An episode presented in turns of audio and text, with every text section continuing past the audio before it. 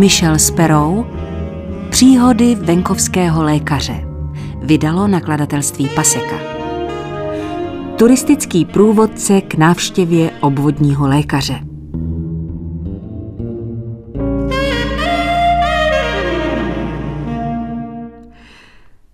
Jít k místnímu lékaři může být traumatická záležitost, někdy i pro pacienty.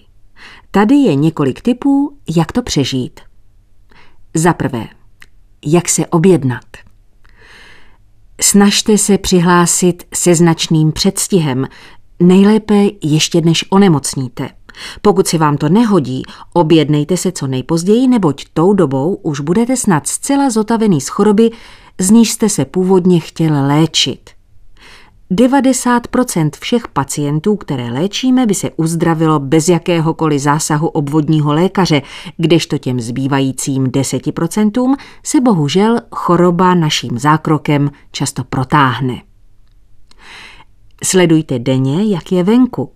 Nečekaně sluný den za dlouhého období studeného deštivého počasí vytáhne ven všechny ochablé, churavé a ty, kdo nemají co dělat.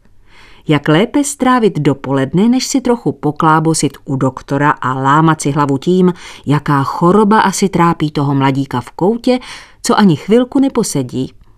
Stejně tam bouřlivý den uprostřed léta přitáhne simulanty prohlašující, že nemá cenu chodit na pláž a ani na nákupy není zrovna vhodná doba. No jo, pokivují mu drlansky hlavou, zajdem si k doktorovi. Tam bejvá teplíčko a sucho. Za žádných okolností se nedopustíte takové chyby, jako jedna naše pacientka, která nedávno zavolala a jestli prý by mohla přijít tehdy, kdy nebude muset čekat, až přijde na řadu. Objednali jsme ji na dobu hned po obědě, neboť jsme dobře věděli, že oba lékaři budou na odpoledních návštěvách. Nakonec odešla značně otrávená, poté co si hodinu poseděla sama v prázdné čekárně. No, Vždyť čekat nemusela, namítl kdosi. Mohla se otočit a jít rovnou domů. Za druhé, jak přicházet k lékaři. Jakmile vstoupíte do budovy, snažte se i hned usmívat na sestry v recepci. Ten nezvyklý přístup je tak ohromý, že se div nepřetrhnou ochotou vám všemožně pomoci – jenže v mnoha ordinacích, včetně té naší, toho bez tak moc nesvedou. Vždycky si dejte záležet, abyste byli na vyšetření vhodně oblečeni. Celý postup se v současné době často natáčí na video pro účely výuky. A vám by vážně nevadilo, kdyby vás film zvětšnil v tomhle?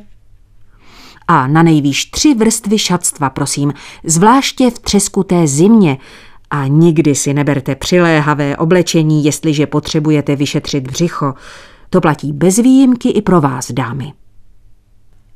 Za třetí, jak vstoupit do čekárny. Dobře se rozhlédněte, než si vyberete, kam si sednout. Rozhodně si nesedejte vedle toho, kdo vám, sotva vejdete, padne do oka. Bude vám chtít vykládat, jak bolestivé jsou ty jeho hemeroidy, ne ty vaše. Pokuste se odhadnout, koho by mohla zajímat vaše revoluční metoda, s níž jste si poradili s chronickým výtokem z nosu. Proskoumejte pečlivě celý prostor. Jestliže se všichni trpělivě čekající choulí pohromadě v jednom koutě místnosti, kdežto naproti sedí osamocený ubožák, vyhněte se mu jako moru. Možná, že ho má. Pozorně ho sledujte, jestli se u něho neprojeví známky zamoření drobným hmyzem a jestliže se aktivně nedrbe, můžete si z toho vyvodit závěr. Bude skoro určitě strašně páchnout starou močí a zanechá po sobě potřísněné sedadlo. Obzvlášť bedlivě si prohlédněte toho, kdo vypadá, že spí, abyste se ujistili, že ještě dýchá. Za čtvrté, jak hovořit s lékařem. Jakmile vstoupíte do ordinace, okamžitě se nenápadně podívejte na televizi na knihovně, zda není puštěná. Jestliže je zvuk naplno, je to nepochybně špatné znamení. Střeste se chodit k doktorovi, jako jsem já, v době, kdy probíhá kriketový zápas Anglie s některou zemí Commonwealthu, hraje se světový pohár nebo jakýkoliv důležitý zápas v rugby, pokud se vám příčí poslouchat z prosté nadávky. Zdržte se všech přepjatých citových výlevů.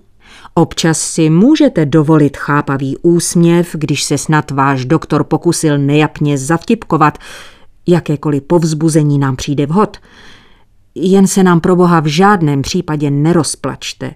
S tím by si žádný z nás nevěděl rady a nemůžeme vám zaručit, že všechna nastřihaná buněčina v krabici bude čistá, zejména koncem týdne.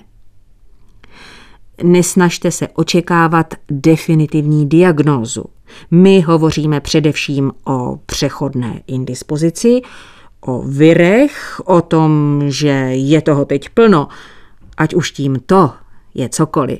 A zpravidla se nepokoušíme o žádnou přesnou definici vašich potíží, leda když se někde můžeme na váš účet pobavit. Zjistil jsem, že mě nesmírně rozveselí pořádný svrap a hned po něm pěkný nežit na zadku. A trochu vážněji, nikdy neočekávejte, že si vás váš doktor oblíbí, nebo že ho budou sebeméně zajímat ty různé záhadné kombinace zvláštních potíží, jež jste mu vyložil. Žádný z nás si nevybral tuto profesi pro dobro pacientů, jak už jste si jistě uvědomili. Za páté, kdy přijít k lékaři. A nakonec, a právě to je ze všeho nejdůležitější, dostavte se nejméně o 20 minut později. Budeme mít bez tak spoždění, tak proč byste ho pro boha neměli mít vy? A ještě lépe, vůbec se neobtěžujte přijít. A jestliže chcete pro svého obvodního lékaře udělat něco, aby byl opravdu šťastný, objednejte se k němu, ačkoliv to vůbec nepotřebujete. A to pokud možno na pondělí časně ráno a pět minut před domluvenou dobou schůzku zrušte. Pamatujte, že každý doktor, který kdy žil, nenávidí tyhle napevno sjednané návštěvy z pekel ještě víc než vy. Přeobjednejte se na další takovou pekelnou návštěvu za týden a tu později také zrušte tak se můžete vy i váš obvodní lékař těšit, že se zase nesejdete znovu a znovu a znovu. A tak budete navždy povýšen do řad našich oblíbených pacientů, jimž posíláme všechny ty nechtěné vánoční dárečky, co dostáváme. Ano, uhádli jste lambrusko, lacinou whisky a sladké sherry. Na důkaz našeho trvalého neutuchajícího uznání. Za šesté, jak z budovy odcházet. Jděte rychle a neohlížejte se.